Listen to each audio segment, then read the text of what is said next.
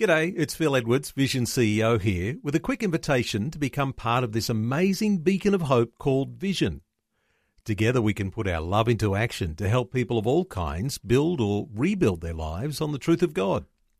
Please consider the part you can play during our upcoming Visionathon appeal, remembering that it's your support that makes Vision possible, including this podcast. Audio on demand from Vision Christian Media. Foundations. adding all of these traditions. They, they reverence the word of God so much that they wanted to build, I've said before, build a fence around it. Mm. Extend the parameters of what the original law says to make sure they don't inadvertently break the laws. And then they build on that, build on that, build on that. Foundations. Understanding the Jewish foundations of our Christian faith. With Robbo Robinson and Mandy Warby.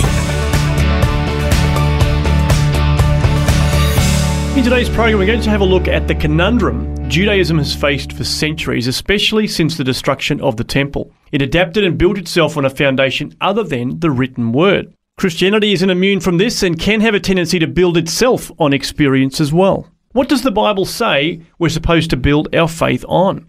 That's what we're going to tackle over the next two programs on foundations. It has actually become quite a conundrum over the centuries for Judaism. We've talked about this before. There were uh, have been two diasporas. The first diaspora took place um, when Nebuchadnezzar sacked Jerusalem, um, destroyed the temple, and the Jews went into a period of 70 years of diaspora. There was a start date, there was a stop date. And then you have the second diaspora that uh, began um, in 70 AD when Titus Vespasian again laid siege to Jerusalem, destroyed the temple, and the Jews went into uh, the diaspora. Now, that was 2,000 years ago that that took place. And while Israel has been reborn, 1948, May 1948, and is a sovereign nation in its own right. And there are more Jews today living in Israel than there are Jews living outside Israel, which is a miracle in itself. But there are still six million Jews living in the rest of the world. Wow. So the diaspora is actually hasn't finished yet, it hasn't closed. The difficulty for the Jewish people is that when the temples were destroyed, the capacity to fulfill the obligations of the law, the Mosaic sacrificial law, was destroyed. Hmm. And they, without being able to fulfill those functions, how could Judaism survive? It, it could have quite easily disintegrated without the sacrificial system. So they had to kind of adapt it hmm. and become more tradition heavy, so to speak. Yeah, well, I guess they've done well to adapt it and keep Yeah. things moving on, but I guess there is that danger that you start to build extra things into it. And Mm. I guess the reality is, though, that that hasn't only happened since the diaspora, because No. even Isaiah talks about this a couple of centuries before the first diaspora. So we read in Isaiah 29 the Lord said, Because this people draw near with their words and honour me with their lip service, but they remove their hearts far from me, and their reverence for me consists of tradition learned by rote. Therefore, behold, I'll once again deal marvellously with this people, wondrously marvellous, and the wisdom of their wise men will perish, and the discernment of their discerning men will be concealed. So I guess that's I guess hinting towards this becoming an issue, but even before the temple was dealt away with. Yeah, they'd already developed this. Um, I was going to say tradition of building traditions uh, that that added to or embellished uh, the word of God. You know, I've mentioned it before that they talk about for the Jews they were so. It, it's not that it's not that they've have had evil intent with regard to adding all of these traditions. They've been so they reverence the word of God so much that they wanted to build. I've said before, uh, build a fence around it. Extend the parameters of what the original law says to make sure they don't inadvertently break the laws. And then they build on that and build on that and build on. And hmm. you're right, they'd already started this several centuries before the first diaspora took place. It was already becoming a problem. And when you do that, you undermine God's very word to start with. And, and you go to then Nehemiah's day with Ezra, and they had to rebuild the temple in a very modest capacity. They kind of had a bit of a revival. Um, and they embraced this thing of applicational traditions. And and what this did was it meant that the Pharisaic traditions that developed out of trying to understand how to live out the law of God morphed even more so. They'd come out of the diaspora, built the temple. They wanted to ensure they didn't go that way again, but what they actually did was kind of made it even more Yeah. dangerous for themselves. So there's almost like an overcorrect in some respects, isn't it? They've they've Yeah. just with good intent, as you say, Yeah.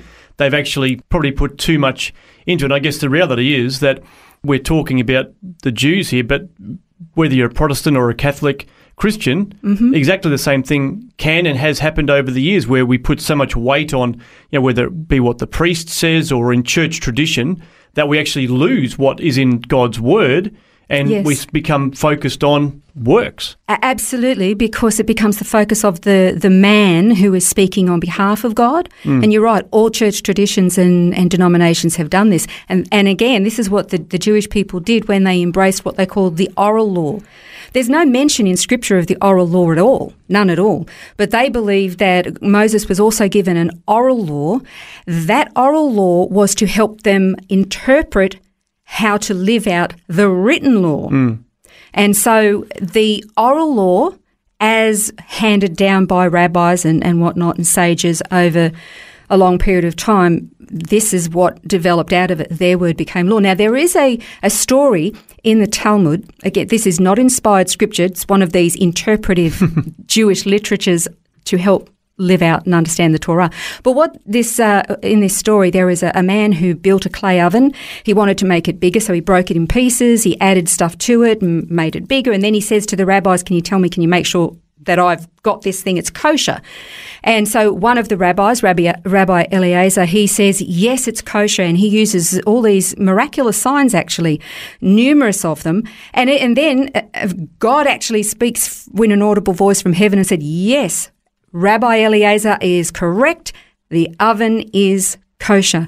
But then there's Rabbi Joshua, and he says, nah, even if um, God speaks in an audible voice and miracles happen, the authority to determine what is kosher or not, or to interpret the, the scriptures, has been given to the leaders, to the rabbis, to the religious leaders, and so we get to determine what is right and what is wrong. Not, we don't even consider Yeah. whether God is speaking out of heaven. The authority belongs to us. And so that is what has actually influenced a lot of rabbinic hmm. Judaism today. And so obviously you can see the danger in that, where we sort of discount God's word and say, oh, it doesn't matter, Well, so long as we're meeting tradition. That particular story is a classic example. You've got two rabbis and neither of them agree. Hmm. And so if the interpretation or the teaching of the scripture is left to men, well, they're going to disagree with each other. So who do you believe? That's why we're supposed to go back to the actual written law. What does it actually say? And, and live according to that. And that's where Jesus got quite angry, didn't he, with He the did. Pharisees and the church leaders of his time because of what they were doing. You know, he would basically say to them that they had become, uh, or that their rules had become burdensome, Mm-hmm. and that they were you know, putting these man-made traditions on top of God's word, and it was it was weighing people down. It was actually causing them to sort of you know buckle under the, the weight of all that, but it wasn't actually part of God's original plan. No, no, no, it wasn't. And if you think about it, before the temple was rebuilt, you know, you can kind of understand why the Jewish people, in a bid to want to live a holy life, when they couldn't sacrifice an animal, they would sacrifice some part of their own freedom or they'd put a self inflicted limitation on themselves to say, God, I want to live humbly and sacrificially before you, and I'm going to do this or do that as an extra effort on my part to please you. But when Jesus was born, the temple was actually in service, that they had all the sacrifices going, but they also had hmm. all these extra burdens placed upon them. And, and Jesus said, you, you've, you've got so much that you're weighing the people down with, and these traditions have actually undermined God's word Yeah. in its original. So, so it was it was really quite a mess. And so the real question is: so if it's not built on traditions and activities, and if it's not built on um, the sacrificial system, especially if the temple's gone, there is no. What is our the Christian faith and Judaism? What's it built on, or what is it supposed to be built on? We haven't quite got there yet, but we've kind of got to understand what it's not built on first. Well, that's right. We've sort of set that stage of what it's not built on. And in our next program, we're going to continue to explore this question and to find out what uh, God is leading his people to, uh, both Jews and Gentiles, uh, in regards to their capacity to love and serve God. So we'll explore that next time on Foundations.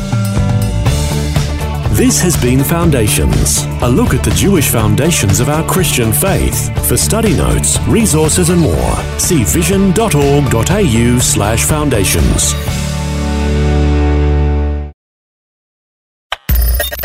Thanks for taking time to listen to this audio on demand from Vision Christian Media. To find out more about us, go to vision.org.au.